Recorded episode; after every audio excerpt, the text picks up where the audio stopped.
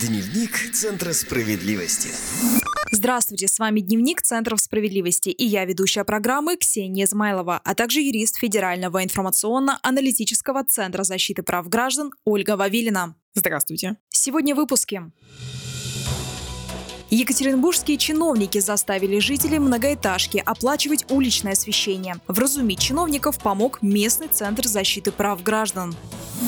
Благодаря поддержке правозащитников Белгородский ЖЭК выплатит дому 19 тысяч рублей за самовольное повышение платы на содержание жилья. А теперь подробнее. Дневник Центра справедливости. Екатеринбургские чиновники заставили жителей многоэтажки оплачивать уличное освещение. Администрация просто отказывалась принять на баланс города уличные фонари, расположенные на муниципальной земле. Вразумить чиновников помог Центр защиты прав граждан. О том, как получилось, что жителям многоэтажки пришлось платить за уличное освещение, расскажет Ольга. Ксения, я начну с предыстории. Многоэтажку на Ухтомской 3 в Екатеринбурге заселили еще в 2017 году. За счет дольщиков застройщик поставил на улице 8 фонарей, а после введения дома в эксплуатацию их должны были передать на баланс мэрии Екатеринбурга. Но застройщик вместо этого подсоединил их к электроснабжению дома. В результате к счетам за общедомовое электричество добавилась плата и за освещение улицы. А это, как вы уже поняли, огромные суммы. Как рассказал один из собственников дома Аркадий Калида, когда он узнал, что платит за освещение на улице, хотя светильники даже не расположены на их придомовой территории, он обратился в администрацию за разъяснениями. Однако чиновники заявили, что примут фонари на свой баланс только при условии, если собственники жилья примут такое решение на общем собрании. Мужчина пытался организовать такое собрание, но в нем приняло участие власти недостаточно собственников. Почти год Аркадий писал в различные инстанции с требованием отключить светильники от прибора учета и принять в муниципальную собственность, но так и не смог этого добиться. С просьбой помочь решить проблему с фонарями мужчина обратился в Екатеринбургский центр защиты прав граждан. Правозащитники изучили документы и пришли к выводу, что виноват в ситуации не только застройщик, неправомерно действуют и чиновники администрации.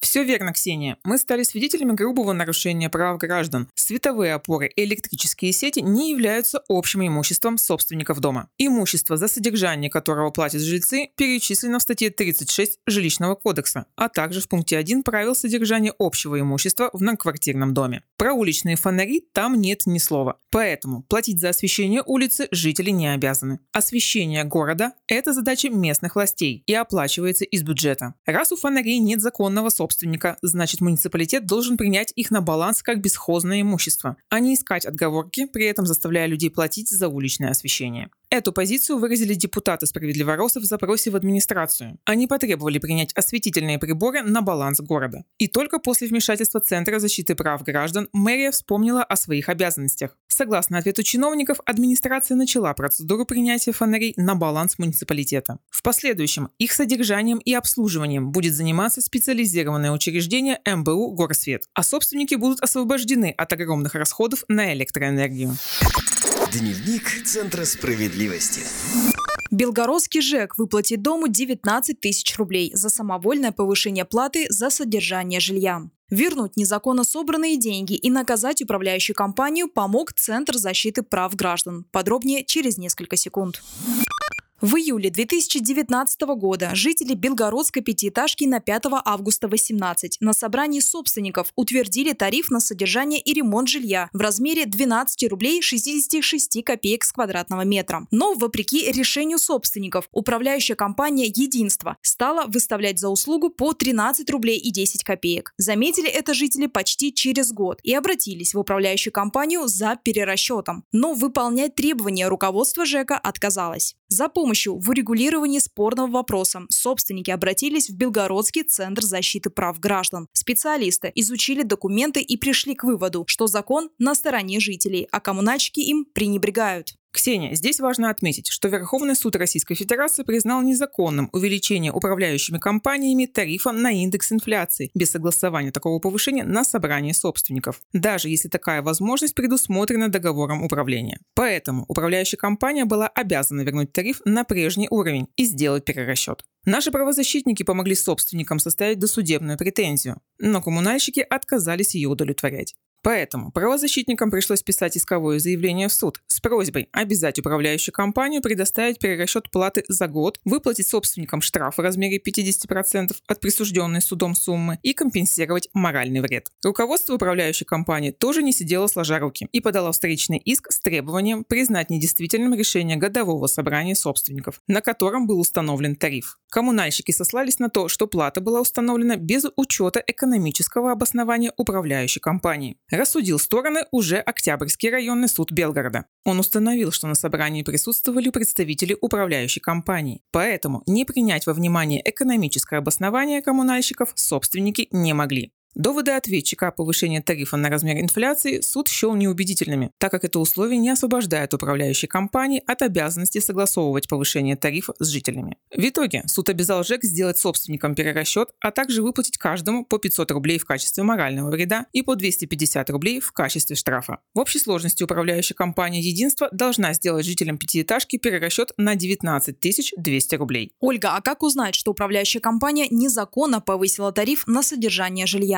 Ксения, зачастую коммунальщики грешат тем, что без ведома собственников повышают ставку на содержание и ремонт жилья. Как правило, управляющие организации принимают решение об изменении размера платы за содержание жилья без согласия собственников и соответствующего протокола общего собрания собственников жилья. Среди аргументов для увеличения тарифа на содержание жилья управляющая компания обычно приводит следующее. Во-первых, повышение тарифов на коммунальные услуги. Да, коммунальные тарифы повышают два раза в год. На коммунальные услуги не имеют никакого отношения к жилищным. Следующий аргумент управляющих компаний – рост инфляции. Помните, что инфляция не имеет никакого отношения к утвержденной ставке на содержание жилья. Еще один аргумент – решение общего собрания собственников. И тут надо проверять, было ли у вас такое собрание, поднимался ли вопрос о повышении ставки на содержание и текущий ремонт жилья. Если нет, надо запросить управляющей компании сфальсифицированный протокол общего собрания собственников по такой теме. И последний переход на муниципальный тариф. Управляющая компания не имеет права применять любой новый тариф без соответствующего решения общего собрания собственников. Помните, тариф на содержание жилья может изменить только общее собрание собственников. Повышать тариф без согласования с жителями ЖЭК не имеет права, даже если в договоре управления МКД прописаны возможность и периодичность индексации ставки и определен ее размер. Если вы обнаружили, что управляющая компания все-таки повысила тариф без согласия собственников, первое, что необходимо сделать, это написать жалобу на имя директора управляющей компании. Потребуйте от руководства компании вернуть тариф на прежний уровень и произвести перерасчет незаконно собранных средств, ссылаясь на статью 156 Жилищного кодекса. Ответ по закону вам должны дать в течение двух рабочих дней. Если ответа не последовало или он отрицательный, напишите жалобу в Государственную жилищную инспекцию. А если это не помогло, то в прокуратуру. Надзорные ведомства обязаны провести проверку по факту обращения и дать ответ в течение 30 дней. Как правило, прокуратура и ГЖИ по итогам проверок выдают коммунальщикам предписание. Спасибо, Ольга. Я напоминаю, с нами была юрист Федерального информационно-аналитического центра защиты прав граждан Ольга Вавилина. Всего доброго! Напомню, сегодня приемные центров защиты прав граждан работают удаленно в 73 регионах России. По всем вопросам можно обращаться по телефону 8 800 755 5577. Горячая линия работает с 9 утра до 6 часов вечера по московскому времени. Слушать новые выпуски нашей программы, а также узнать массу другой полезной информации можно в эфире «Справедливого радио». Следите за нашими выпусками в прямом эфире на сайте домсовет.тв. Находите подкасты «Справедливого радио» в социальных сетях или скачайте одноименное мобильное приложение на свой смартфон из официального магазина приложений. А у меня на этом все. С вами была Ксения Измайлова. Вы слушали программу «Дневник Центров справедливости». До скорой встречи. Дневник Центра справедливости.